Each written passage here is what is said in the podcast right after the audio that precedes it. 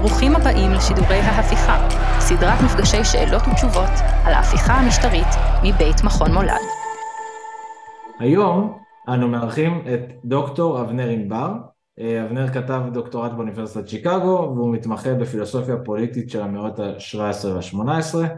אה, לפני כעשור הוא הקים את מכון מולד יחד עם אסף שרון בזירה הפוליטית כבר הרבה מאוד שנים גם בהקשר של הסכסוך הישראלי פלסטיני וגם אה, סביב סוגיות של זהות, תרבות אה, וחינוך.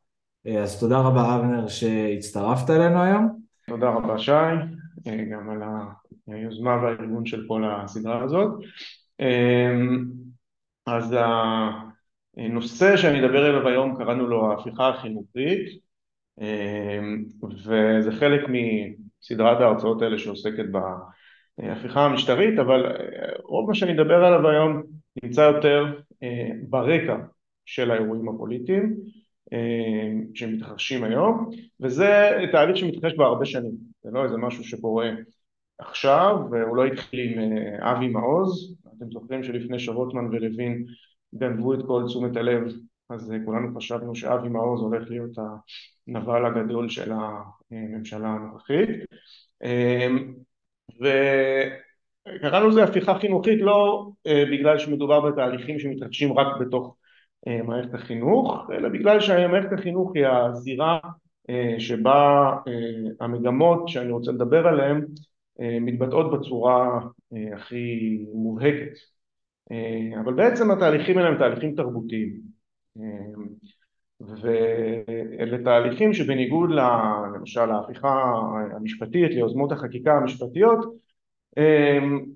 אז הם הרבה יותר מבוזרים, ופחות אה, ממוקדים ומובהקים, ונדמה לי שזה גם קצת יותר שנוי במחלוקת, לא שההפיכה המשפטית לא שנויה במחלוקת ציבורית, אבל הנושאים האלה, התרבותיים, החינוכיים, הם אני חושב שנויים במחלוקת גם בתוך הציבור הליברלי אה, ואני אה, משער, מקווה שזה אה, יעלה גם בשאלות, אני לא בטוח שיש הסכמה על הדברים האלה גם בתוך המחנה שלנו, לכן זה מעניין לדבר על זה.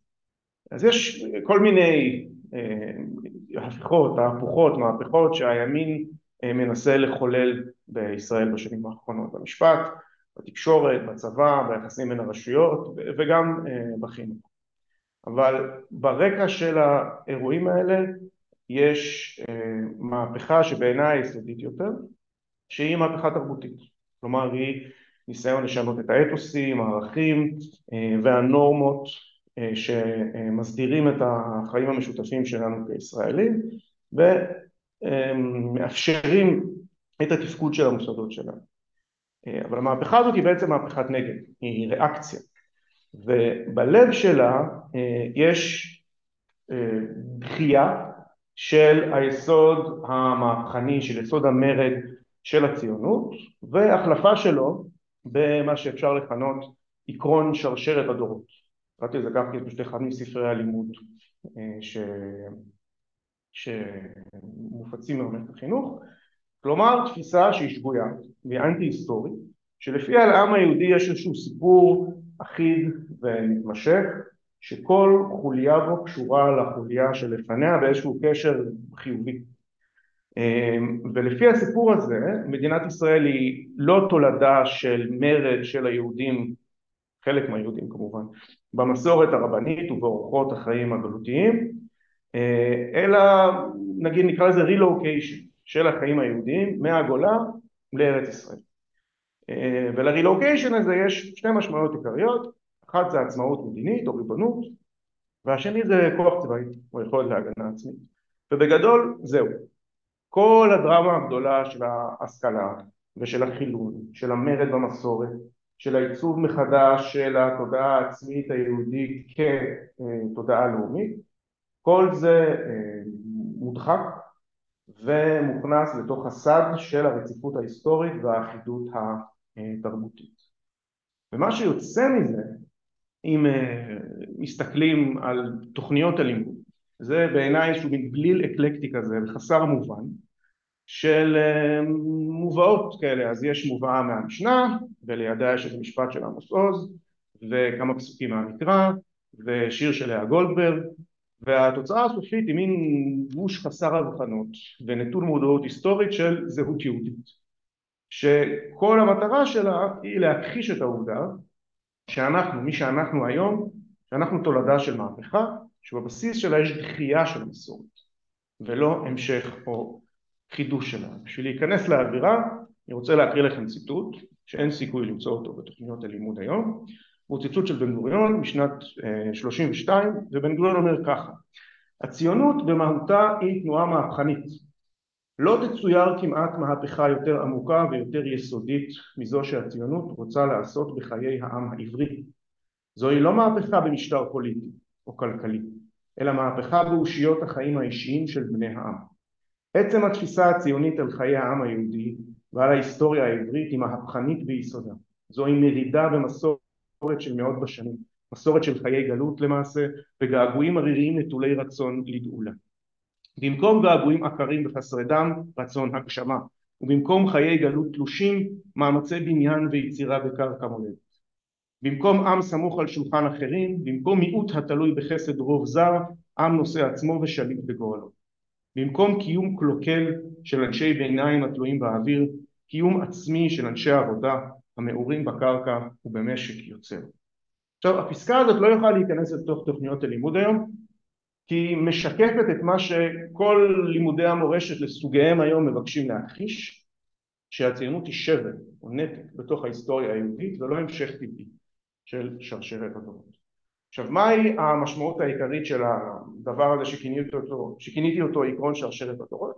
בעצם שאת הביטוי יהדות או יהודי חייבים להבין אה, באמצעות יחס כלשהו אל הדת.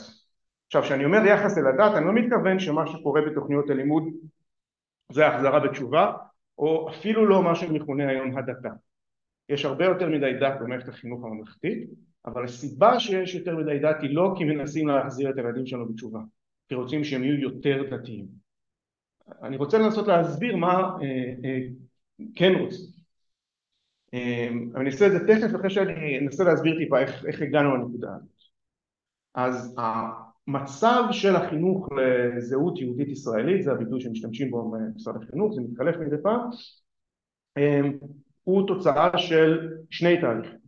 תהליך אחד הוא אמ, נקרא לו מבוכה ארוכת שנים של הציבור החילוני, הליברלי, הפלורליסטי, מול השאלה של הזהות שלו עצמו. והתהליך השני הוא תהליך של השתלטות של הציונות הדתית על כל uh, תחום החינוך לערכים במערכת החינוך הממלכתית ממורשת ישראל ועד uh, אזרחות שזה תחום שאני לא אדבר עליו אבל יש הרבה uh, uh, מה להגיד גם עליו אז אני אתחיל עם התהליך הראשון אז ב-1991 שר החינוך דאז זבולון המר uh, ממנה ועדה uh, ציבורית בשביל להתמודד עם מה שנתפס אז כירידת קרנם של לימודי היהדות במערכת החינוך הממלכתית. בראש הוועדה עמדה פרופסור עליזה שנר, המסקנות התפרסמו ב-94 ורוחה של הוועדה הזאת כאילו שורה על מערכת החינוך עד היום. עכשיו למה אני אומר כאילו שורה? משום שגם עליזה שנהר בעצמה טוענת כבר הרבה שנים שמשרד החינוך מעוות את מסקנות הוועדה שלה ולמעשה רותם אותן לטובת אג'נדה חינוכית שהיא ההפך המוחלט ממה שהוועדה המליצה עליו.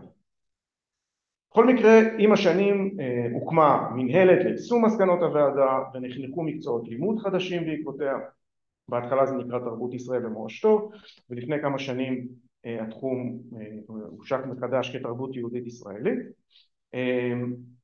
והמסקנות של ועדת שנהר שכביכול לאורן התחומים האלה מוכנסים למערכת החינוך היו מאוד ברורות חינוך לזהות יהודית ישראלית במערכת החינוך הממלכתית צריך להתאים לציבור ששולח את ילדיו למערכת הזאת שהוא הציבור החילוני.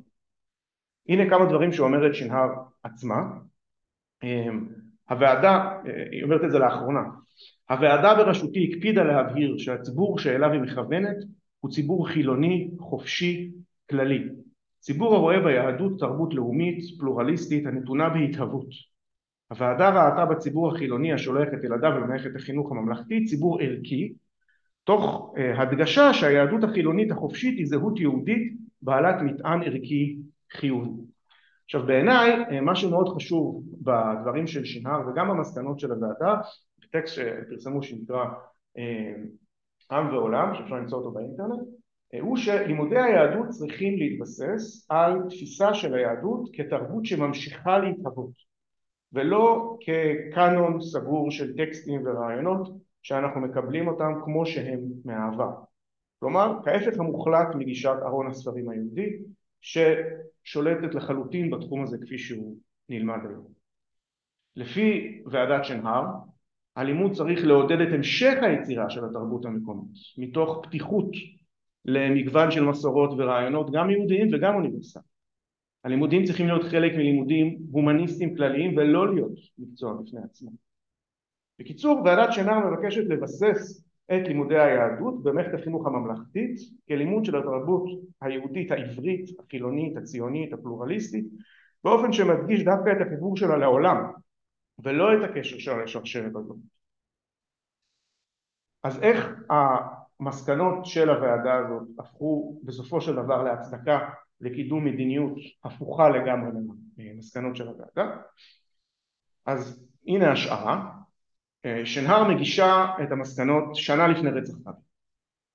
אחרי רצח רבין, בעקבות רצח רבין, הציבור החילוני הליברלי בישראל עובר משבר ובמקום לשאול את עצמו איך לחלץ את מדינת ישראל מההשפעה ההרסנית של הציונות הדתית הציבור הליברלי מחפש אחדות, צו פיוס, התקרבות ליהדות ושם פחות או יותר מתחילה הפריחה של מה שנקרא תנועת ההתחדשות היהודית שהיא לא באמת התחדשות משום שהיא לא מחדשת שום דבר הרעיון המארגן של ההתחדשות היהודית הוא שהיהדות לא שייכת רק לדתיים, שגם לנו החילונים יש בעלות על היהדות.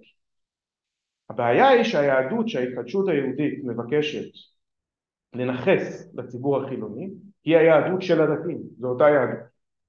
כלומר, לב העשייה של ההתחדשות היהודית הוא התחברות מחדש למסורת היהודית הדתית כפי שהיא, רק מנקודת מוצא לא פולחנית. וזה ההפך המוחלט מהמהפכה שבן גוריון מדבר עליה בפסקה שציטטתי קודם. הציונות לא רצתה לחפש את הזהות העברית בתוך התלמוד, רק מנקודת מבט חדשה. היא רצתה והצליחה לבנות תרבות עברית חדשה. תוכניות הלימוד שנוצרות בעקבות ועדת שנהר, גם אם חלקן באיחור של הרבה שנים, הן מכניסות את התרבות העברית החדשה הזאת על שלל מאפייניה לתוך המסגרת של המסורת היהודית. בדרך כלל כהערת שוליים או איזה קישוט לטקסט מהמקורות ההלכתיים. אז בספרים אנחנו יכולים לראות מעשייה מהמשנה ולידה שיר של גולדברג, סוגיה מהתלמוד ולידה ציטוט של ז'בוטינסקי. אבל אי אפשר להבין את הדברים האלה יחד, כי הם לא מגיעים מאותו עולם, אין להם את אותו רציונל. והסיבה היחידה שכורכים אותם יחד, ושווה להעתיק בספרים האלה, כי זה, זה, זה כל מה שהם עושים, זה כדי לייצר אחידות ורציפות שקרית במקום שלמעשה יש בו נתק וביקורת והתרחקות. אז הנה דוגמה ממש קטנה שאני אוהב מתוך ספר לכיתה ח' בהוצאת מכון הרטמן. אז הציטוט הולך ככה: התנועה הציונית ביקשה להמשיך את הלך הרוח המשנאי וליצור תשתית ערכית של עקרונות יסוד שעליהם תוכל לבסס את המדינה הצעירה. אני שואל, באיזה מובן התנועה הציונית ביקשה להמשיך את הלך הרוח המשנאי? מה זה אומר בכלל? אין לזה שום מובן. חוץ מהמובן הבא, כדי שלמשהו שקורה בהיסטוריה היהודית תהיה חשיבות, הוא חייב להיות קשור איכשהו למקורות היהודים ההלכתיים. יש עוד המון דוגמאות, אבל אני רוצה לעצור פה לגבי התהליך הזה. זה התהליך הראשון, שמתחיל בוועדת שנהב, והצבע שלו הוא הצבע של ההתחדשות היהודית. אה, וזה התהליך שמכוון את העשייה אה, בתחום הזה, אה, את העשייה הפדגוגית שמגיעה ממשרד החינוך עצמו. במקביל קורה תהליך נוסף, וזהו התהליך הזה של ההשתלטות של הציונות הדתית על החינוך לזהות ולערכים במערכת הממלכתית, וזה קורה בעיקר דרך כניסה של עמותות חיצוניות שמציעות לבתי ספר ממלכתיים לקחת על עצמן, על העמותות האלה, את העיסוק בשאלות הערכיות והזהותיות מהוראת תרבות יהודית ישראלית, דרך חגים ועד אפילו ימי זיכרון לרצח רבין, טיולים. ב-2016 במולד הוצאנו תחקיר מקיף על התופעה הזאת ששווה להציג פה למרות שהוא כבר לא מעודכן אבל אני עדיין חושב ש... שיש, לו... שיש לו ערך. ולמעשה התהליך הזה הוא הרבה יותר רחב ממה שקורה ספציפית במערכת החינוך כי הוא ביטוי של החתירה של הציונות הדתית להגמוניה תרבותית בחברה הישראלית כולה באמצעות ההפיכה שלה לשומרת הסף של היהדות. כדי להבין טיפה את התהליך הזה צריך לחזור אחורה למצוקה של הציונות הדתית מול שני משברים גדולים שפוקדים אותה זה אחר זה, האחד זה אוסלו שבמסגרתו אה, אפשר היה, או יכולות היו ואפשר היה לפנות אה, חלק מההתנגדויות והתהליך השני הוא ההתנתקות שבאמת הובילה לפינוי של התנגדויות ויצרה שבר גדול אה, בציבור הדתי-לאומי והמסקנה של המתנחלים בשני התהליכים האלה כמובן מורכבת, יש לה כל מיני אספקטים, אבל בהקשר שלנו זה הרחבת המאמץ למה שמכונה אה, התנחלות בלבבות. זה מושג שהרב יואל בן נון אה, תובע עוד בשנות ה-80 לאחר פינוי סיני והוא משקף את ההנחה שהיא הנחה מוצדקת של המתנחלים שהמפעל שלהם לא יכול להחזיק בלי תמיכה משמעותית של הציבור הישראלי הכללי הלא דתי, תמיכה שיוצאת מהמגזר שלנו. גם אם כל תלמיד ותלמידה בחינוך הממלכתי דתי יהיו אוהדים מושבעים של ההתנחלויות, זה לא יעזור להם אה, אם הציבור החילוני, שהוא הקבוצה הגדולה ביותר בישראל, החליט שנמאס לו להחזיק את ההתנחלויות והוא יעדיף על פניהם שלום, חלוקת הארץ. אה, עכשיו אני לא חושב שההתנחלויות זה הדבר היחיד שמעניין את הציונות הדתית, אבל זה לא ספק גולת הכותרת של המפעל שלהם, ו... צריך לפחות לנסות להבין את שאר המפעלים שלהם כולל המהפכה המשפטית שאנחנו ניצבים מולה גם דרך הפריזמה הזאת. אז המאמץ הזה להתנחלות בלבבות תופס כל מיני צורות. אז במקום חנן פורת עם הדובון והעוזי אנחנו מקבלים את ההייטקיסט נפתלי בנט. ובמקום דרשות על ארץ ישראל השלמה אנחנו מקבלים talking points על אה, החשיבות הביטחונית של ההתנחלויות ועל פטריוטיזם וכו' אבל אחד הביטויים המרכזיים אה, של התופעה הזאת זה העלייה של הרעיון של הזהות היהודית. ההנחה היא שבשביל לגייס את החילונים למפעל שלהם הציונות הדתית צריכה לשנות את האופן שבו ישראלים חושבים על מדינת ישראל ועל עצמם באופן הבא כל עוד ישראלים חושבים על ישראל כמדינה נורמלית כלומר מדינה שהתפקיד שלה הוא לאפשר לאזרחים לשגשג מבחינה אישית ולהיות עם ככל העמים מבחינה לאומית וקולקטיבית, אז ההתנחלויות חיות על זמן שאול. כל עוד ישראלים חילונים תופסים את היהדות שלהם במונחים לאומיים, כלומר במונחים של פינסקר והרצל ובן גוריון וז'בוטינסקי וברנר וברדיצ'בסקי וכו' וכו', אז הציונות הדתית, שהטיקט שלה לתוך הציבוריות הישראלית הוא בהיותה האפוטרופוס של הזהות היהודית, היא נשארת בשוליים. אז כשאני אומר שהמטרה של מה שאנחנו מכנים פה הפיכה חינוכית היא לא החזרה בתשובה ולא בדיוק הדתה, אז מה המטרה? אז בשביל להבין את המטרה אפשר להיעזר באופן שבו רבנים מרכזיים בציונות הדתית מדברים לאחרונה על הרעיון של אה, מדינת הלכה. אז אני רוצה להביא שני ציטוטים קצרים, אחד הוא של הרב אבי דיסלר שהוא מרבני צוהר, כלומר מהפלג המתון של הציונות הדתית אה, וזה מראיון במקור ראשון ב-2018 והוא אומר ככה אנחנו בציבור הדתי-לאומי טוענים שהתורה שניתנה בהר סיני לא ניתנה כתורת הפרט אלא לציבור גדול בעל צביון לאומי מדיני. יבוא יום שבאופן דמוקרטי במסגרת הכלים הדמוקרטיים בחירות או משאל עם העם יחליט שחוקת מדינת ישראל היא תורת ישראל. במדינת הלכה אנחנו מדמיינים את אנשי הדת כשליטים.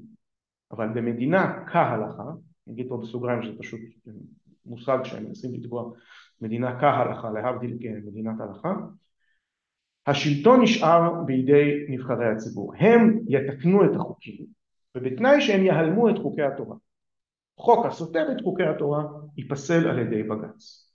לגבי רשות הפרט ודאי שישנה חובה לכל פרט לציית לתורה אבל מדינה כהלכה לא תפעיל כל גורם כפייתי לבחירת הפרט ולא תמנע מהאדם בחירה חופשית בין אם בחר לחלל שבת או לאכול מאכל, מאכל שאסור לאכול על פי התורה.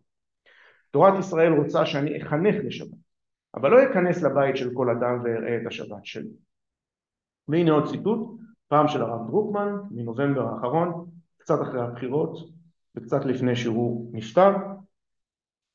בסוף נקודת המוצא היא שמדובר במדינה יהודית, וצריך לפעול לפי מה שעושים במדינה יהודית. בעם שלנו יש גם יוצא דופן. מה לעשות? צריך להכיל אותם, אבל לא לפעול פה. זה אמרתי. צריך להיות מודעים לכך שיש כאלה ולא להתפלא עליהם, אבל לא לפעול כמותם. אני מדבר על מדינת הלכה בדרך שבה המדינה מתנהלת. מה שאתה עושה בבית זה עניינך, אבל בחוץ זו מדינה יהודית. מדינה יהודית ומדינת הלכה היינו הך. עכשיו כמה דברים שלדעתי אפשר להוציא מהציטוטים האלה שבעיניי מאוד מעניינים וכמעט לא מקבלים תשומת לב ציבורית.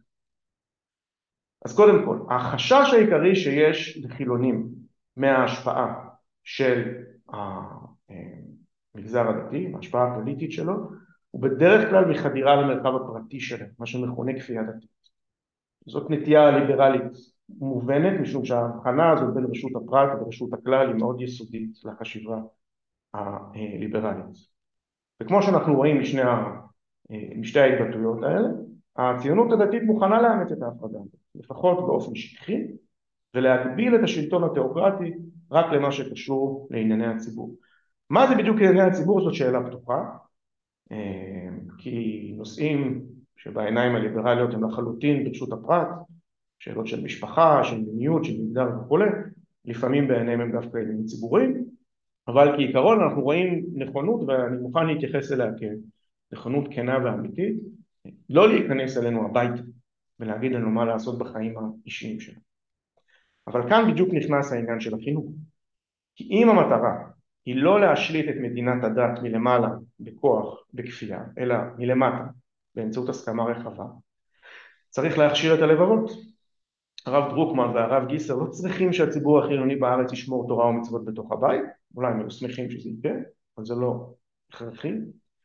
מה שהם צריכים מבחינה פוליטית זה שהציבור החילוני ישלים עם מציאות שבה ענייני הציבור המרכזיים, יחסי החוץ, קביעת הגבולות, מלחמה ושלום, משפט פלילי, אזרחי וכולי, שכל ענייני הציבור האלה הם הטריטוריה הבלעדית של חוקי התורה כפי שהם מפורשים על ידי רבנים. רק להם יש את הסמכות המוסרית להכריע בשאלות האלה. והיות שהסמכות המוסרית היא שלהם אז גם הסמכות הפוליטית צריכה לעבור אליהם, כמובן רק מתוך רצון טוב והסכמה שלהם. אני חושב שהכוונה היא לא שהסמכות הפוליטית תופקד ישירות בידי הרבנים, כי הטענה היא כל הזמן שאין סתירה בין מדינת דת או מדינת הלכה כזאת לבין דמוקרטיה, אבל התורה הופכת להיות החוקה של מדינת ישראל והרבנים מופקדים על הפירוש שלהם. וזה אני חושב הקשר מעניין לחשוב על מה שקורה היום במערכת החינוך, לא החזרה בתשובה וגם לא איזשהו לימוד משמעותי של מה שמכונה ארון הספרים היהודי או המורשת. המטרה היא שבכל מה שקשור בהיותנו יהודים, מקור הסמכות, המקור של הזהות, של הערכים, הם במסורת הדתית, שהציונות הדתית מופקדת על הפירוש שלה ועל ההוצאה שלה לפה. ולכן אם מסתכלים על ספרי הלימוד, רואים שמקורות שמגיעים מהתרבות העברית החדשה או מהתרבות הישראלית הכללית או מקורות אוניברסליים הם בדרך כלל קישוט ומקורות דתיים מופיעים תמיד כמקור של עומק, של השראה ושל סמכות. דרך אגב רוב הספרים לא נכתבים על ידי מוסדות שקשורים לציונות הדתית. יש פה תהליך של אימוץ או כניעה לנורמות האלה. אז על פי הגישה הזאת מותר לי להיות חילוני, מותר לי לעשות מה שאני רוצה בתוך הבית שלי, אבל אני צריך להבין שאני יהודי פגום, אני לא באמת יהודי, כי היהדות באמת היא דת. ולכן אם אני רוצה לחיות במדינה יהודית, אני צריך להעניק את הסמכות הפוליטית והמוסרית למישהו יהודי במלוא מובן המילה, כי היהדות שלי היא רק חיקוי חיוור של היהדות שלו. עכשיו מובן מאליו שהתפיסה הזאת היא תפיסה אנטי ציונית באופן מובהק, משום שהציונות מבוססת על הרעיון שהיהדות היא בראש ובראשונה לאום ולא דת. אם אתם לא מאמינים לי, אז הנה כמה פסקאות של אב המייסד של הימין הישראלי. טיפה רקע, ב-1919 מתקיים עימות בתוך התנועה הציונית בדבר זכות הבחירה לנשים לאספת הנבחרים. והסתדרות המזרחי, שמייצגת את הציונות הדתית דאז, התנגדה למתן זכות בחירה לנשים. ז'בוטינסקי זעם על הכניעה של המוסדות הציוניים לדרישה הזאת, דחייה של הבחירות, והוא כותב כך: מכמה שנים צעקו מתנגדינו כי משטר יהודי בארץ ישראל מוכרח להיות קלריקלי, כלומר מוכרח להיות מוכפף לכהני הדת, לרבנים, המכניע את החיים לעולה של הדת. כל הסנגוריה הציונית כלפי חוץ הייתה מכוונת נגד החשש הזה. סיפרנו להם כי היהדות היא אומה ולא קהילה דתית. סיפרנו להם שגם אצלנו כמו אצל כל אומה נאורה יוכל איש להיות חבר האומה גם אם אין לו כל יחס אל הדת. היום הכחדנו את הסנגוריה הזאת, נכנענו לקלריקליות בצורתה השחורה ביותר. נכנענו לקלריקליות הלוחמת בשוויון האישה, בעיקר שנתקבל בבאזל עוד לפני עשרים שנה, כלומר בקונגרס הציוני השני, בעיקר שעליו בנויה הסתדרותנו. ההסתדרות הזאת טרחה וגדלה וכבשה את עם ישראל ולבסוף כבשה גם את הסכמת העולם הנאור לרעיוננו. ועתה, יוצאים מאיזה חור שבקיר אנשים אשר מעולם לא שמעו גם את שם ג'ון סטוארט מיל ומכריזים כי ההסתדרות הציונית בנויה על עיקר מתנגד לתורה ואנחנו מפנים להם את הדרך.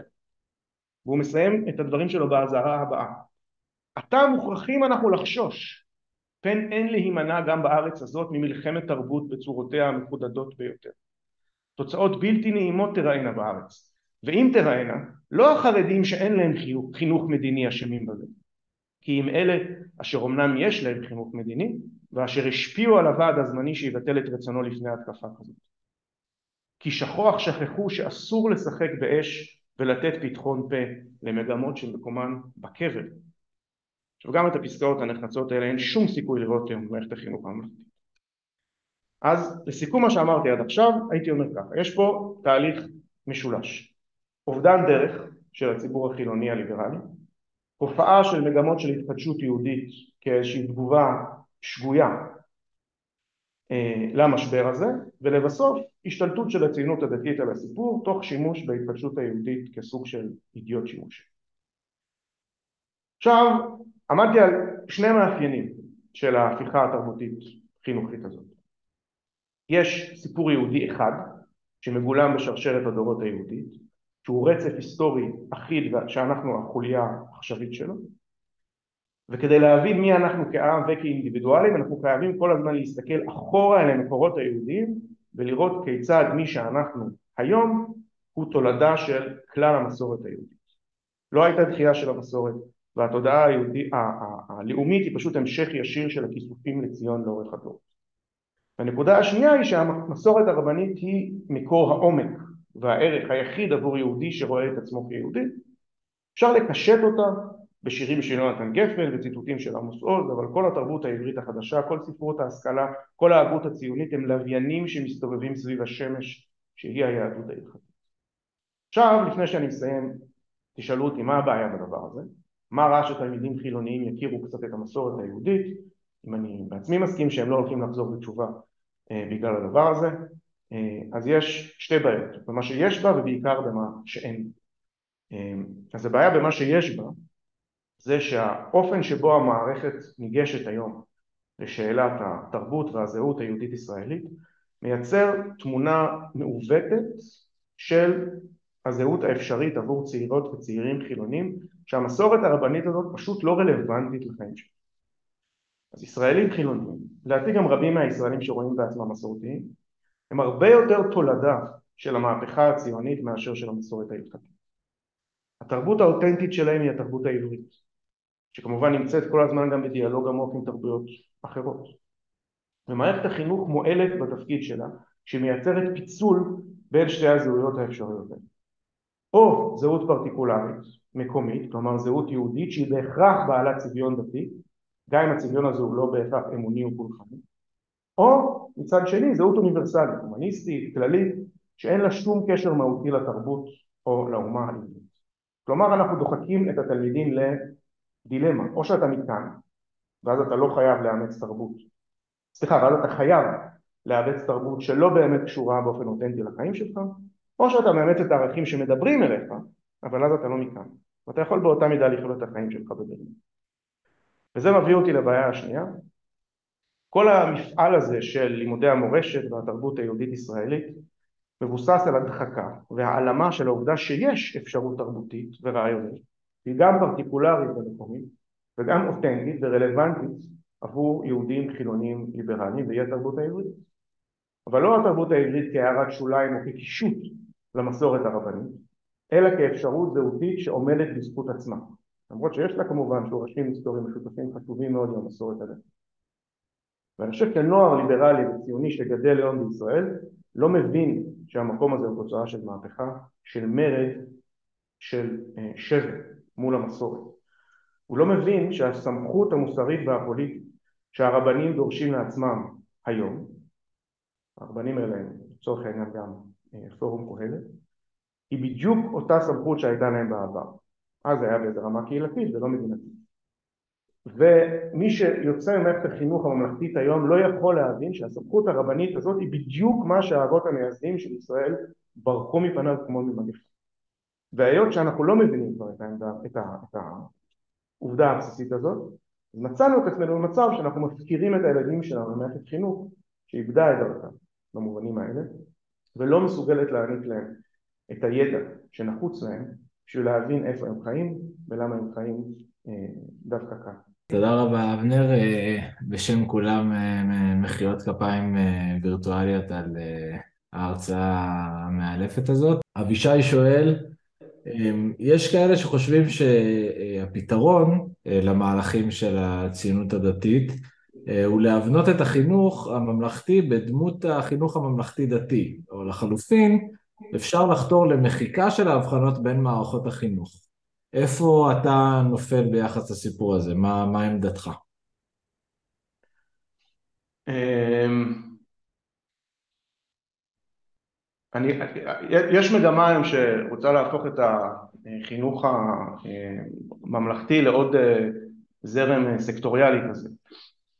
אה, אני לא, זה קצת תלוי איך אנחנו אה, רואים את השתלשלות האירועים בעתיד. משום שאם מערכת החינוך הממלכתית ממשיכה בעצם להיות אה, כפופה לרעיונות ואידיאלים שהם בעצם לא אה, אמורים להיות חלק ממנה, אז יכול להיות בעצם שצריך לחתור באמת לאיזה סוג של, של סקטוריאליזציה. אה, אבל באופן עקרוני זה כמובן, בעיניי לפחות, רעיון רע, משום שהציבור החילוני בישראל הוא לא סקטור כשלעצמו.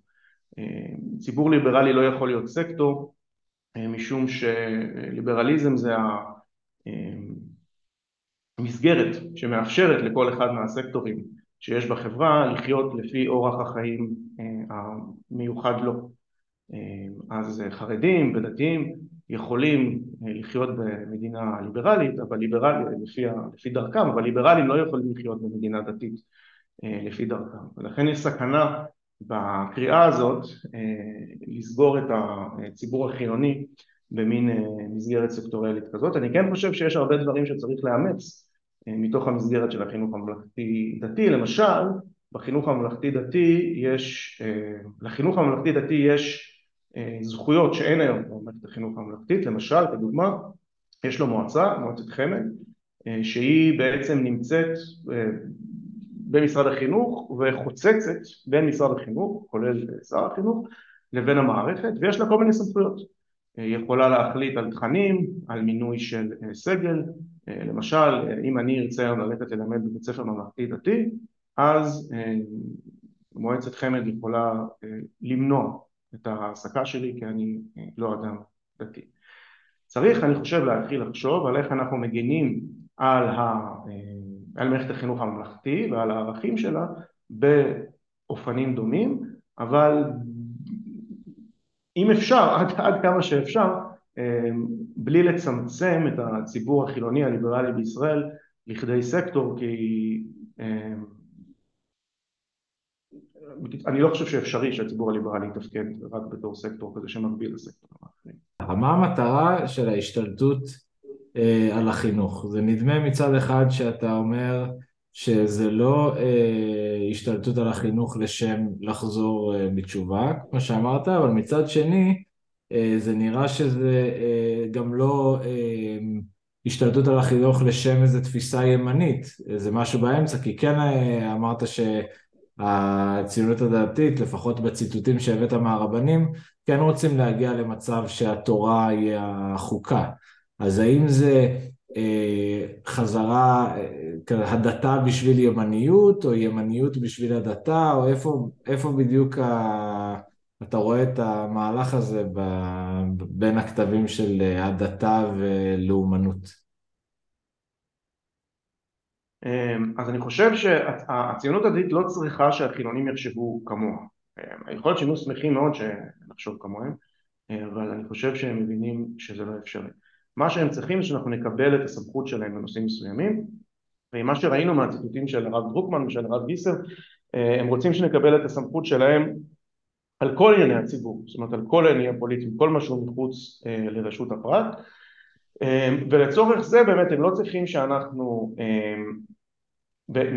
נחזור בתשובה או אפילו אה, נתקרב לדת בכל האופנים אנחנו צריכים להבין שבהיותנו יהודים ובהיותה המדינה, של המדינה הזאת מדינה יהודית אה, מי שיש לו את הסמכות אה, לפרש ולהוביל את הדרך זה רק הם. שוב, כי היהדות היא דת, היא לא, היא גם לאום מבחינתם, והלאום הזה הוא לחלוטין כפוף לדת, אנחנו דרך אגב שומעים את זה כל הזמן, יש בשנים האחרונות זה מאוד נפוץ אה, הביטוי הזה, מה זאת אומרת? זאת מדינה יהודית, נכון? אה, למה, אה, למה אנחנו לא מוכנים שיהיה איסור על הכנסת חמץ לבתי חולים בפסח? הרי זאת מדינה יהודית, מובן מאליו שמדינה יהודית לא מכניסים חמץ לבתי חולים, בתי החולים זה, זה רשות הכלל בפסח, משום שיהודים לא אמורים לאכול חמץ בפסח. עכשיו אם אנחנו אוכלים, אם אני אוכל חמץ בפסח, כמו שאמר קודם הרב דרוקמן בציטוט שהקראתי, יש אנשים מוזרים כאלה, יהודים פגומים כאלה, כן, אבל הם, זה יכול להישאר בתוך הבית, בבית אני יכול לאכול מעבר לזה, זאת מדינה יהודית, מדינה יהודית יש לה מובן אחד, וזה המובן הדתי, ההלכתי, המורשתי, אין לזה מובן אחר בעיניי.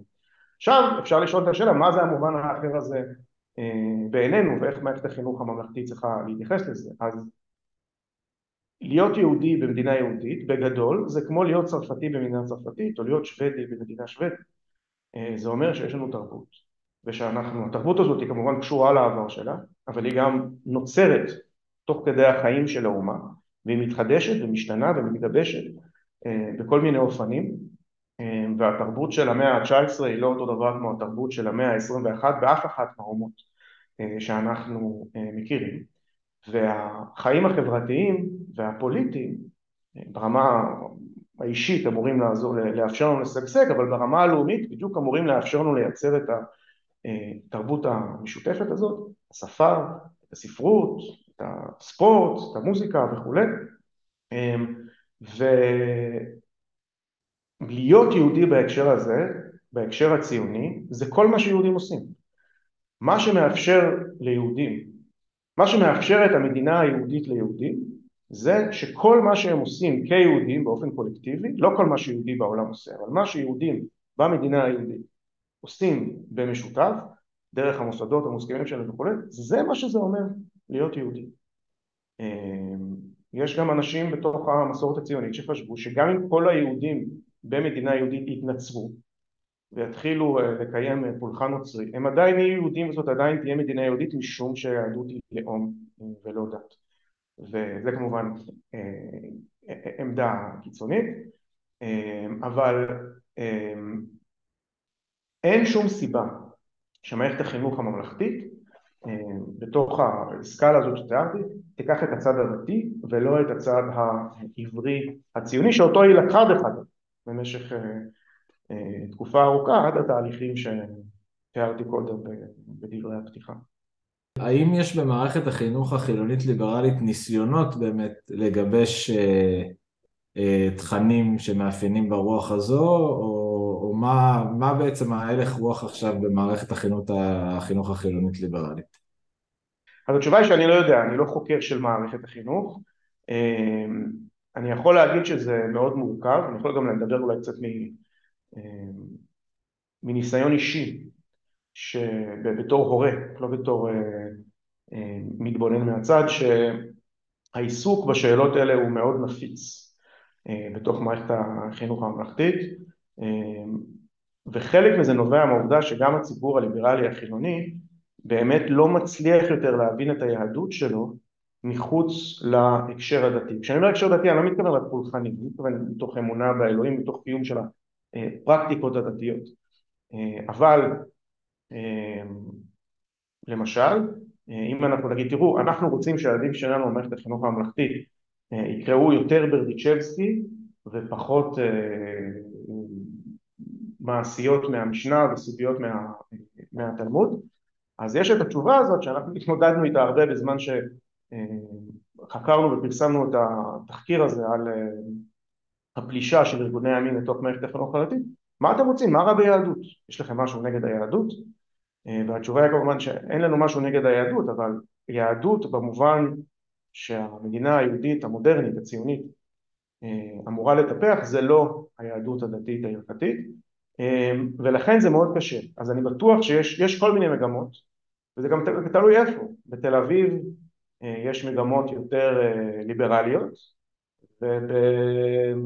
ובמקומות אחרים בכלל בפריפריה הארגונים, ארגוני הימין הדתי כמובן הרבה יותר קל להם להיכנס. מה הפרקטיקה בעצם של הכניסה שלהם לתוך מערכת החינוך?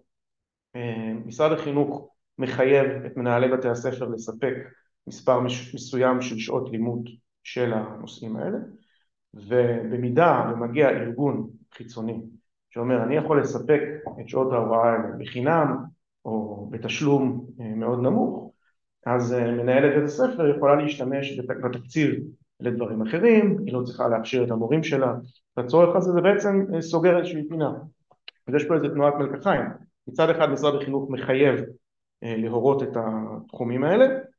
מצד שני ארגונים שחלקם גם מתוקצבים בסופו של דבר או על ידי משרד החינוך או על ידי מנהלת זהות היהודית תלוי איפה היא נמצאת באותו זמן. הם גם, אז בסופו של דבר גם הם ניזונים מכספי ציבור אז הם באים ומציעים את התכנים האלה בחינם. ואין כמעט אלטרנטיבה. זה לא שאין ארגונים שאינם דתיים או שאינם מהציונות הדתית. אבל גם אם מסתכלים על התכנים שהארגונים האלה מציעים זה תכנים שמגיעים מהעולם הזה של ההתחדשות היהודית. אז יש בעצם שתי אלטרנטיבות אחד זה תכנים שמגיעים מהעולם של הציונות הדתית השני זה תכנים שמגיעים מהעולם של ההתחדשות היהודית שכמו שטענתי קודם יש בה מעט מאוד התחדשות במובן הזה. היא בעצם ניסיון לקרוא את אותם טקסטים לעמוד מול אותו ארון ספרים יהודי אבל מנקודת מבט לא אמונית ולא פולחנית. למה דווקא ארון הספרים היהודי הזה ולא ארון ספרים יהודי אחר זו שאלה שאני חושב שאין לה אין להם תשובה עבורה. אז אלה בעצם שתי האופציות. והאופציה שהייתי מכנה אותה האופציה העברית או הציונית זה לא שהיא לא קיימת בכלל אבל אני יכול לומר מניסיון שלנו במולד שאנחנו פיתחנו תכנים, תוכניות לימוד בקנה מידה קטן, בקנה מידה ניסיוני ומאוד קשה למצוא בזה עניין באופן טבעי כי ברגע שהמערכת מתארת את התחום הזה בצורה מסוימת כפי שהיא מתארת את התחום הזה נגיד היום של התרבות היהודית הישראלית אז קשה להכניס תכנים שמגיעים מנקודת מבט הפוכה. אני לא יודע אם זה בלתי אפשרי והאמת שיש לי איזה תקווה שבעקבות התהליכים המאוד מהירים והמאוד אינטנסיביים שאנחנו רואים היום ברחוב הישראלי וההתעוררות של המחנה הליברלי נוכח המהפכה המשפטית אבל אני חושב שיש הבנה הולכת וגוברת שלא מדובר רק בתהליכים משפטיים אלא שבעצם אולי, אני מקווה, שיש התעוררות או התקוממות של הציבור הליברלי בישראל מול תהליך של שלושים שנה כבר של עלייה פוליטית מטאורית של הימין הדתי לתפיסת עמדת כוח מאוד משמעותית בתוך הפוליטיקה הישראלית אז יכול להיות שכתוצאה מהתהליכים האלה אנחנו נראה גם עניין הולך וגובר בשינוי התכנים במערכת החינוך ואז אלה תהליכים שלוקחים זמן, צריכים תקציבים בשבילם וכולי, אבל ואז יכול להיות שנצליח לראות גם שינוי בתוך המערכת הזאת, כי אני חושב שזה שינוי שהוא הכרחי. כלומר, קשה מאוד לדמיין איך אנחנו משנים את ה... או איך אנחנו מתקנים את הבעיות האחרות, המשפטיות, התקשורתיות, בצבא, בפוליטיקה וכולי, בלי שאנחנו מטפלים גם בסוגיה התרבותית הזאת, סוגיה שנוגעת בשאלה מי אנחנו, מה מחבר בינינו, מה זה המקום הזה, למה אנחנו חיים בו, ולהפסיק לקבל את התשובות של, ש, שמגיעות מהתפיסה הדתית-לאומית, ולהתחיל להתעקש מחדש על התפיסה שהייתה פעם המיינסטרים שבמיינסטרים, שהיא התפיסה הציונית והעברית. אה, האם אתה חושב שהורים יכולים אה, מול אה, בתי הספר שלהם להביא להרחבה של הדברים האלה, או של חיזוק של הדברים האלה, או שכדאי להתחיל ממקומות אחרים, כמו במכינות או חינוך הפורמלי, מה, מה בדיוק הדרך קדימה שאתה חושב שאפשר לקחת? אני חושב שההורים יכולים לעשות כל מיני דברים, הם יכולים לעשות את זה בבית הספר שלהם, אם זה עיר קטנה אולי בתוך העיר שלהם, והיו התארגנויות כאלה בשנים האחרונות. אה, ויש גם מקומות, אה, כמו בתל אביב למשל, בהוד השרון, אה, שהייתה לזה השפעה גם על המדיניות. אני חושב שזה לא מספיק, ואנחנו צריכים להתחיל לשאול את עצמנו את השאלה הגדולה יותר, של איך אנחנו מתייחסים למערכת החינוך הממלכתית כ...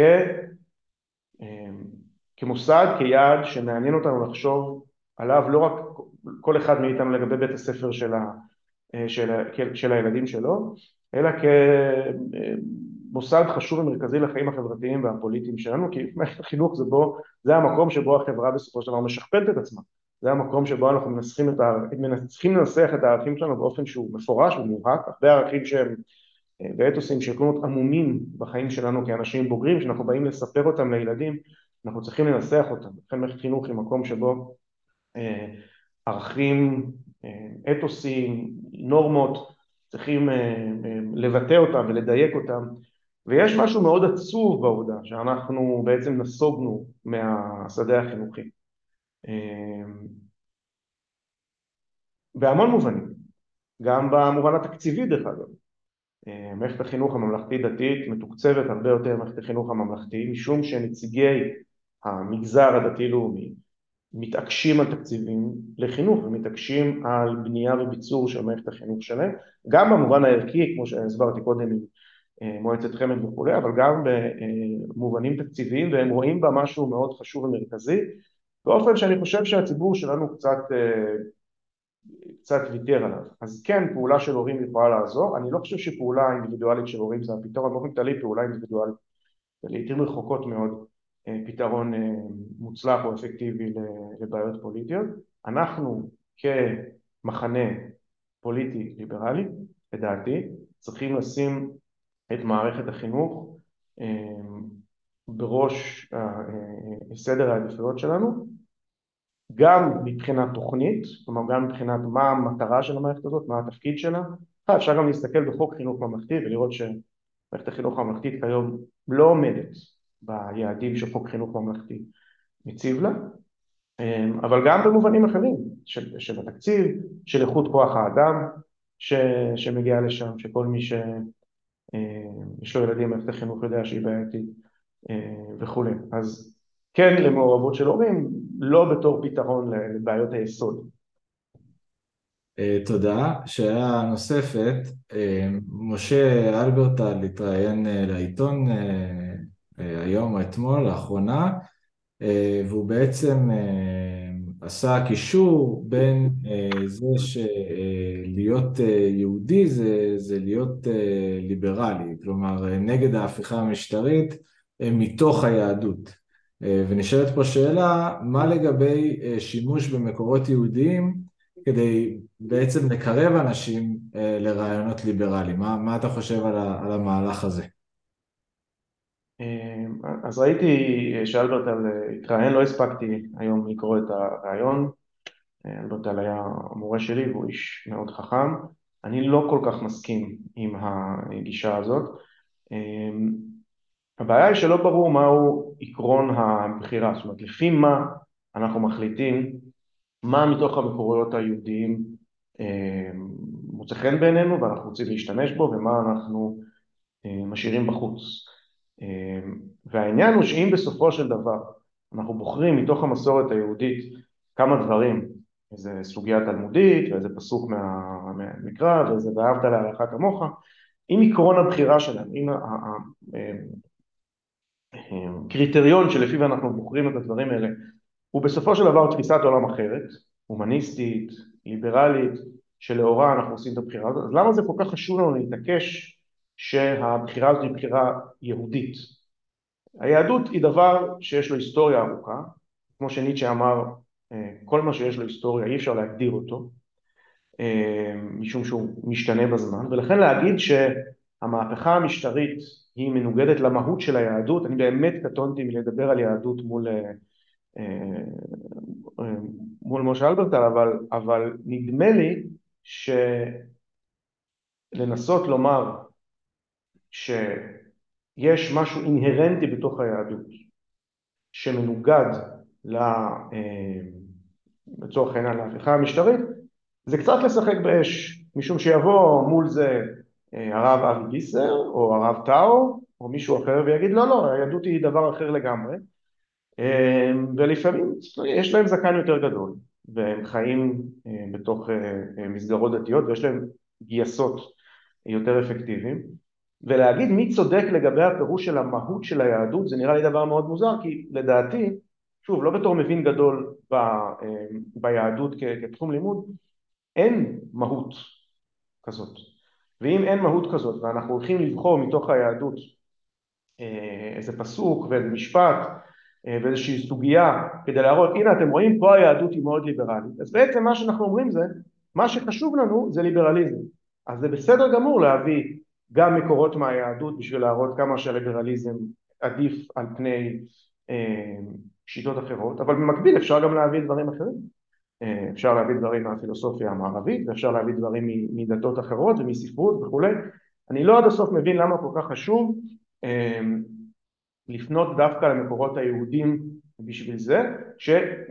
משום שיש לזה גם חיסרון מאוד גדול, וזה שכשאנחנו אומרים מה שבאמת חשוב זה השאלה מה היהדות אומרת על השאלה הזאת, אז בעצם אנחנו אומרים שמה שבאמת חשוב זה מה שהיהדות אומרת, ופה אז מתחיל הוויכוח הפרשני, אז יכול להיות שאני הרבה יותר אוהב את היהדות כפי שפרופסור הלברטל מפרש אותה, לא בטוח שזאת הפרשנות שתקנה לה את האחיזה הכי רחבה והעמוקה בציבור ולכן לי לפחות נדמה שמה שאנחנו כציבור חילוני ליברלי צריכים להתעקש עליו זה על היהדות שלנו שהיא היהדות הלאומית שהיא היהדות של התרבות העברית שהיא תוצאה של תהליכים שקורים במאתיים השנים האחרונות של חילון של היהדות של יצירה של תרבות, האמת שזו תופעה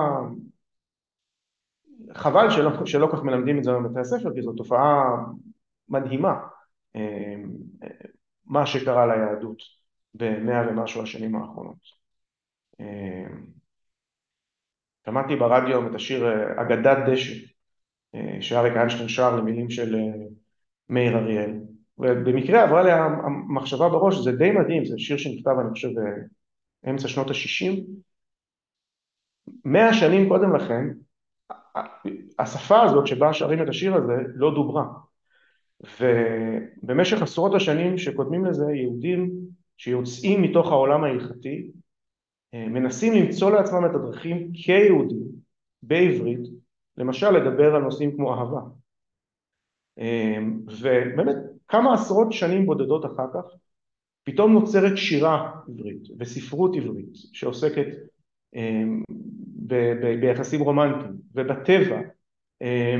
והתרבות הזאת עוברת מהפכה שהיא מרתקת, מדהימה, נוצרת בה פתאום ספרות ילדים וספרות גבוהה ושירה ומוזיקה וזה באמת תהליך יוצא דופן שאני לא יודע, אני לא אגיד שאין לו אח ורע אבל אני בטוח שהוא נדיר מאוד. ואנחנו לא מעריכים מספיק את המשמעות של התהליך הזה והסיבה שאנחנו עושים זה כי אנחנו כל הזמן מנסים להתעלות כאילו באילן הגבוה הזה של המסורת היהודית שאני בכלל לא בטוח שבהקשרים שרלוונטיים לחיים שלנו הוא באמת כזה גבוה ואם אני כבר מדבר על העין הגבוה אז אפשר ללכת לדימוי שמאוד מאוד מתבקש בהקשרים האלה שעדיין לא הזכרתי אותו. במקום לדבר על עניין גבוה אפשר לדבר על, על, על עגלה ריקה ומלאה והנטייה שיש לציבור החילוני בישראל שוב אפשר לחזור אחורה היסטורית ולראות איך זה תהליך שמואץ מאוד מאז רצח רבין והמבוכה הגדולה שהוא יוצר בתוך הציבור הליברלי. מבוכה שהיא בהתחלה פוליטית אבל מהר מאוד הופכת להיות מבוכה תרבותית האימוץ של הרעיון הזה ששוב לא בכל האספקטים של החיים שלנו אבל בהקשרים הפרטיקולריים בהקשרים של התרבות היהודית שאנחנו בעצם אין לנו מה להציע אל מול העגלה הכאילו מלאה של, של המסורת הרבנית. ושוב מה שניסיתי להגיד קודם זה שאני לא יודע להגיד באיזה מובן העגלה הזאת מלאה או לא מלאה. מה שאני יכול להגיד זה שכמה דורות שלפנינו שהגו ובנו את המקום שאנחנו חיים בו עכשיו ויצרו את התרבות שאנחנו חיים בתוכה עכשיו הם את העגלה הזאת דחו. דחו אותה באופן מורכב לפעמים היה להם יחס של דחייה ומשיכה אליה בכל מובנים חלקם גדלו בתוכה ומן הסתם היה להם סיפור עמוק ומורכב איתה אבל הם לא ראו בה עגלה מלאה במובן החיובי. הם רצו להיפטר ממנה ולהמציא לעצמם תרבות אחרת וזה קצת חבל שאת המפעל הגדול הזה שהם יצרו אנחנו היום דוחים. אם נכנסים היום לחנות ספרים אפשר לראות על המדפים פה בירושלים לפחות אם נכנסים לסניף של אחת הרשתות אז אפשר בקלות למצוא לדוגמה את כל כתבי הרב קוק ואין שום סיכוי למצוא את כתבי אחד העם את כתבי ברנר הדברים האלה, הדברים האלה לא ראו אור בחמישים השנים האחרונות. יכול לומר כדוגמה שאנחנו תרגמנו לעברית לא מזמן את הטקסט המכונן של פינסקר אוטו אמנסיפציה שתורגם לעברית, טקסט שהמקור שלו הוא בגרמנית והוא אחד הטקסטים החשובים בתולדות התחייה הלאומית היהודית והציונות. הוא תורגם לאחרונה לעברית בשנת חמישים כלומר לפני יותר משבעים שנה. ובשבעים השנים האחרונות הוא לא תורגם לעברית, אי אפשר, תלמיד תיכון או סטודנט באוניברסיטה לא באמת יכול לקרוא אותו היום. יש תרגום נפלא של אחד העם, תרגום שמאוד קשה לקריאה. אז אנחנו לפני כמה זמן לא הוצאנו את זה אבל תרגמנו אותו מחדש לעברית כי אין את הדברים האלה, אי אפשר להשיג אותם. וזה דבר שצריך לתת עליו את הדעת. העובדה שאנחנו בעצם התפרקנו מהנכסים התרבותיים שלנו וכמו שניסיתי להגיד קודם כתוצאה מההתפרקות הזאת בעצם מצאנו את עצמנו נתונים לחסדיהם או לחסדיה של הציונות הדתית בתור ספקית של זהות וערכים שאנחנו לא צריכים אותם בכלל. הם לא קשורים לחיים שלנו ויותר מזה הם מאוד מסוכנים עבורנו. עבורנו כציבור ליברלי וגם עבורנו כמדינה. וחבל מאוד שזה ואני מקווה שכחלק מההתעוררות שאנחנו רואים היום ברחובות אולי יקרה איזה שינוי גם בהקשר הזה.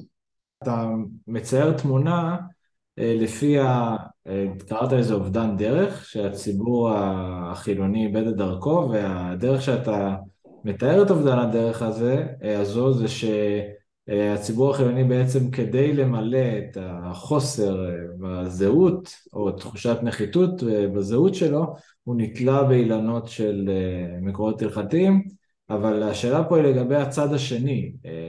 יכול להיות, מה, מה דעתך על הביקורת שהציבור החילוני ליברלי בעצם אימץ זהות אחרת עם תוכן, פשוט תוכן לא יהודי, קוסמופוליטי מצד אחד, או מאוד אינסטרומנטלי אינטרסנטי, שלמשל הורים חילונים ליברליים התעקשו שהילדים שלהם ילמדו מתמטיקה ומדעים ויהיו מתכנתים וילכו לעבוד בחו"ל ב-MIT ולעשות כסף וזה לא שצריכים להתעלות באילנות גבוהים של אחרים בשביל הזהות פשוט ויתרו על הזהות באופן כללי, אז אולי זה אובדן דרך, דרך מסוג אחר, או מה, מה אתה חושב על הביקורת הזאת?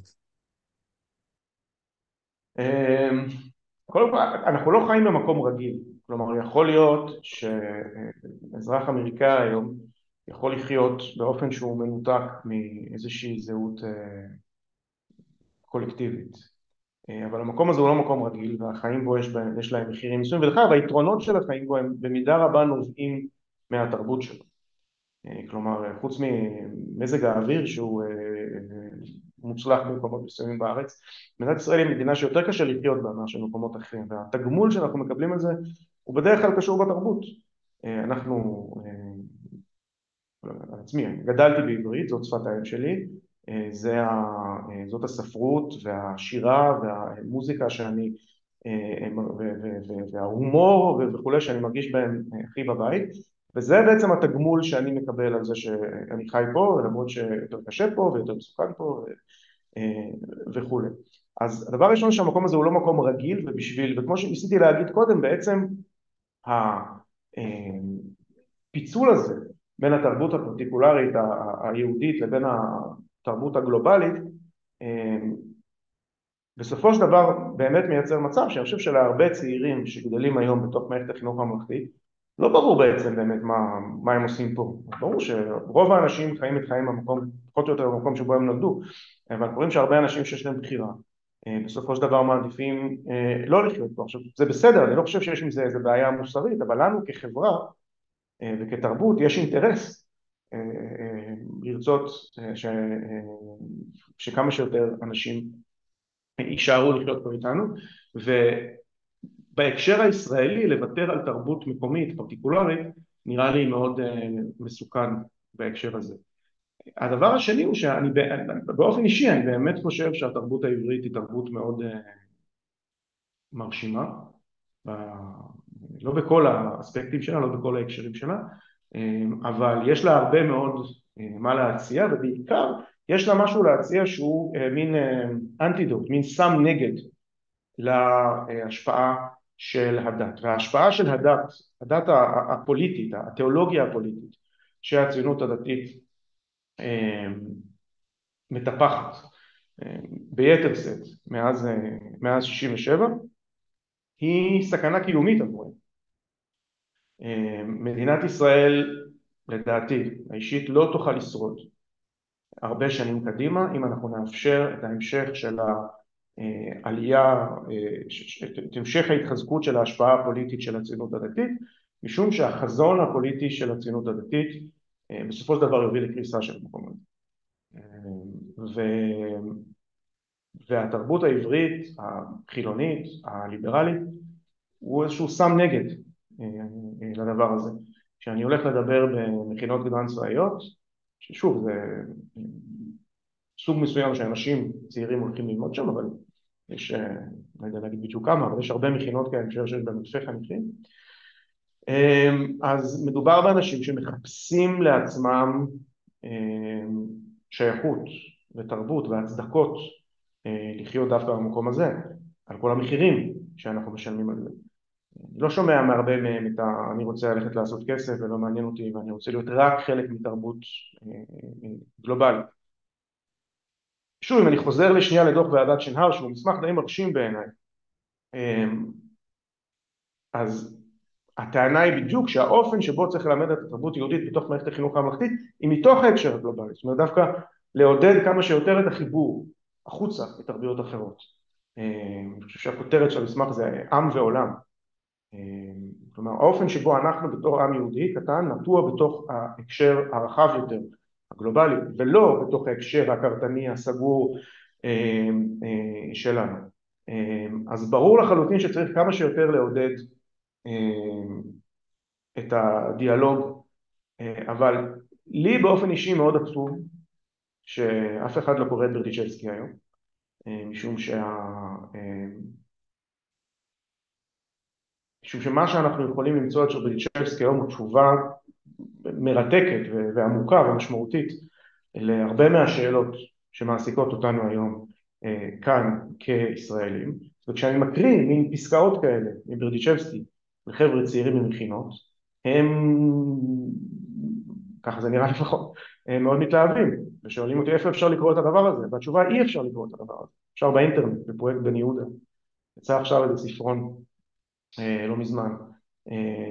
אבל הדבר הזה עבר הדחקה מוחלטת מתוך התרבות שלנו וזו תופעה שראוי לנתח אותה, אני לא יודע אם אני יכול לעשות את זה בעצמי ובטח שלא כאן, אבל אני לא חושב ש...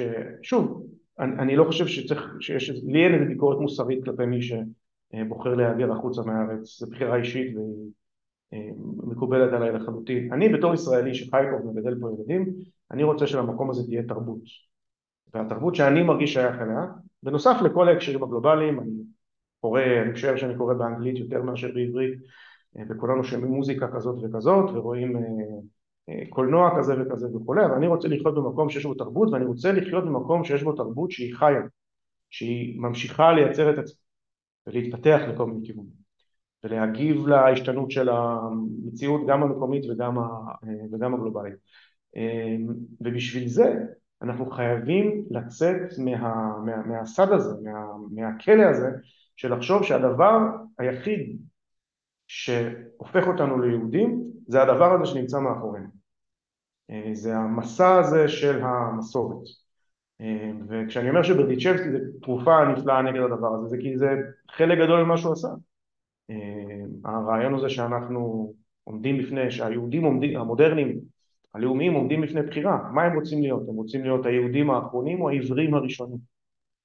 אה, כחלק מזה מתוך הנחה שהיהדות ההיא מתה, אין לה יותר שום תוחלת תרבותית, ואפשר להחליט אם למות או להמציא את עצמנו מחדש בתור עיוורים, בתור עבריים. אה, והאופציה הזאת שהיא בעיניי יש בה משהו מרגש וחשוב ומשמעותי נעלמה לחלוטין. אז דיברתי על ההתפרקות הזאת של הציבור החילוני מהנכסים שלו אז זה ברור שהמגמות האלה של ההתחדשות היהודית אז, אז במובן נגיד הולכות, אנחנו הולכים לראות בשדות זרים. כי במובנים רבים התרבות הזאת, התרבות, היא תרבות זרה עבורנו, היא לא תרבות אותנטית עבורנו, אנחנו לא באמת יכולים לחיות את החיים שלנו לאור ערכים שעולים מהסוגיות התלמודיות האלה. זה לא שזה רע להכיר את זה, להפך, אני אשמח מאוד שילמדו בבתי הספר גם את הסוגיות התלמודיות האלה, בין היתר כי זה ירחיק את התלמידים, זה יעשה דיסנצ'נטמנט מהדבר הזה. דרך אגב, גם בתוך הישיבות הדתיות והחרדיות יש, יש מה שנקרא משבר לימודי הגמרא. קשה מאוד גם לאדם דתי היום לנבוא בתוך הסוגיות התלמודיות האלה שבגדול הקשר שלהן לחיים שלו הולך ונעשה יותר ויותר רופף. וקשה לאנשים לחיות חיים שהם, אה, שההקשר התרבותי שלהם הוא, הוא, לא, הוא מנותק מהמקום אה, שהלב שלהם והמחשבה שלהם, זה, זה בדיוק המקום שה, אה, שהיהודים שעשו את המעבר הזה אל היהדות הלאומית הם נמצאים בו, יאליק מול ארון הספרים לילנבלום, גורדון וכולי, זה בדיוק המקום שנמצאו בו, הם היו צריכים לדחות את הדבר הזה כי הם חשבו שהוא מת אף פעם. לא לא היה לו יותר שום משמעות חיה אה, בשבילם. אה, ושוב, אנחנו נמצאים במקום אחר לגמרי, אנחנו תוצאה של התהליכים האלה שעברו עליהם, אבל אה, העובדה שאנחנו שכחנו אותם לחלוטין, חלק מהם נשארו פשוט כשמות רחובות. מישהו קורא את לילנבלום שלו כשם של רחוב, ו... ו... וחבל כי, כי, כי זה מייצר, זה, זה מנתק אותנו מתרבות אותנטית אמיתית שהייתה יכולה להיות לנו ובמקביל זה בעצם מפנה את הדרך לפלישה הזאת של האידיאולוגיה הציונית דתית, של עולם הערכים הציוני דתי שלאט לאט משתלט על אה, ההוויה התרבותית אה, הישראלית פשוט כי אנחנו הפסקנו להתעסק בסט הנכסים שלנו תודה רבה אה, לאבנר ענבר, אה, מחיאות כפיים וירטואליות מכולנו. הגיע לסיומו עוד פרק של שידורי ההפיכה. תודה שהייתם איתנו ומקווים שעזרנו. אם אתם רוצים להתעדכן לגבי ההרצאות הבאות בסדרה, הירשמו לפודקאסט או כנסו לעמוד הפייסבוק ועמוד הטוויטר של מכון מולד. נתראה בפרק הבא.